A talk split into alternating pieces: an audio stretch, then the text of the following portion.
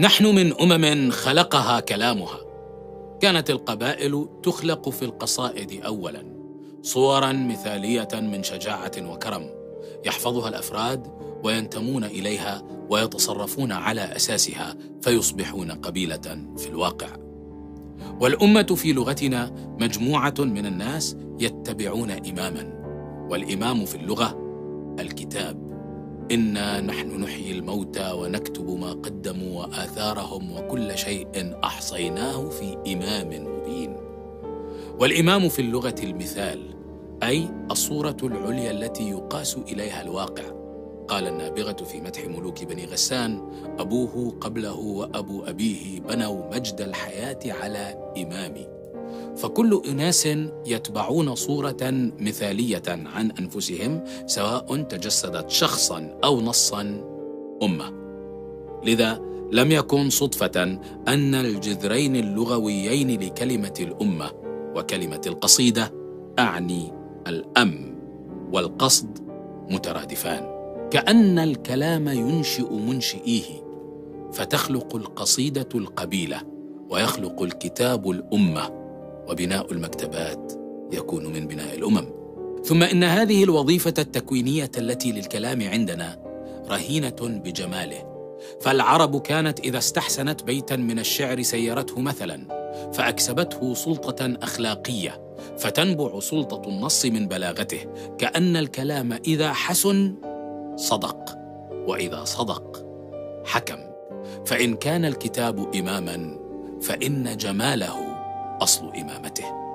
والكتب اليوم أخطر وأقدر على تغيير العالم من أي وقت مضى. فنحن رغم كثرة الموت حولنا في زمن ولادة كبير. لم تكن على الأرض قط هذه الأعداد من البشر ولا كان اتصال بعضهم ببعض سلسا هكذا. سهولة الاتصال تنشر الفكرة وكثرة العدد حتى وهو أعزل تسهل تنفيذها. إن هذين التطورين شأن اكتشاف الزراعة قديما أو الثورة الصناعية كفيلان بتبديل العالم. ولقد سمح هذا للعرب عام 2011 بارتجال ما يشبه النظام السياسي الجديد كأنه امتداد للتقليد القديم حيث الكلام إمام. فكرة مثالية مقنعة تداولها الناس عبر وسائل الاتصال الحديثة والقديمة سواء تجلت نقشا على جدار أو أغنية ممنوعة أو خبرا على قناة الجزيرة. حكمت سلوكهم وقادت ثوراتهم بدل الحزب والمكتب السياسي. حل الخيال محل القيادة وحل الاعتقاد والقناعة محل الإجبار والطاعة. وفي مصر وتونس انتصرت الكثرة العزلاء المقتنعة بفكرة جميلة على القلة المسلحة المأمورة والمسماة بالدولة. وخطر الفكرة بساطتها أن الحكم بالرضا لا بالسلاح. وأن الحاكم من خيال المحكوم وأن المرء لا يعاقب على ما لم يختر لا على فقره ولا لونه ولا جنسيته ولا جنسه ولا دينه. فأنا فلسطيني لو كان دين آبائي مختلفا لكنت مرحبا بي اليوم في حيفا. وأن الاستعمار والاستبداد واحد. وأن الصهيونية عنصرية لأن النظام القائم عليها هو الوحيد في الدنيا الذي يمنح الجنسية على أساس الدين الموروث. ولأن هذا الظلم ضد الطبيعة فإن مقاومته هي رد الفعل الطبيعي الوحيد ولا يجوز تطبيعه لأن الذي يرضى به يرضى ضمنا بأنه أقل من سائر الناس. ولقد انتصرت الحشود العزلاء على السلاح كأنها قصيدة أبياتها وجوه وميادين تخط بأقدامها على الشوارع بساطا نقوشه اقتباسات من كلام ابن خلدون ونهج البلاغة وماركس ولينين وفوكو ودولوز وسعيد. إلا أن الأحداث دهمتنا ونحن بلا تنظيم ولا تنظير جديد. فمزق بساطنا ولم نستطع تحويل الاقتباسات إلى نظرية ولا تحويل ميداننا إلى نظام حكم.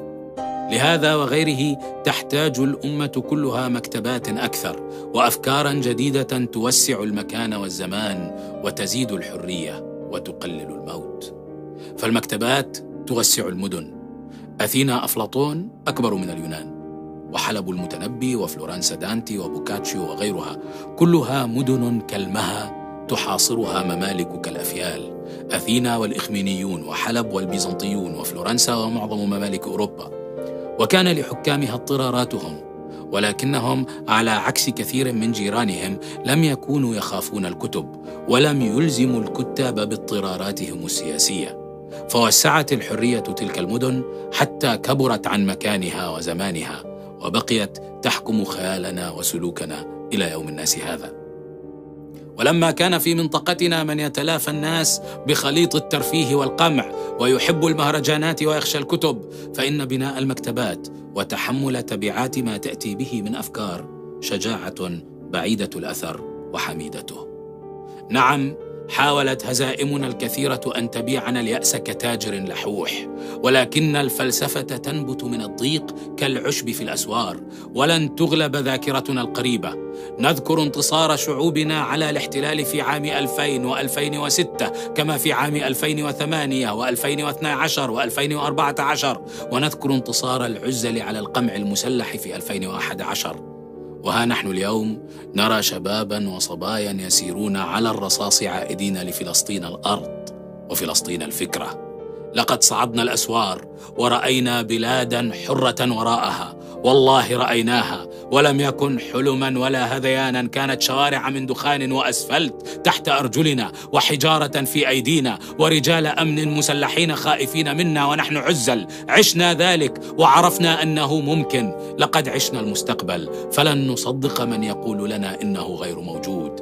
إنه هناك إنه هنا وإنه ممكن وإنه سيكون لأنه قد كان.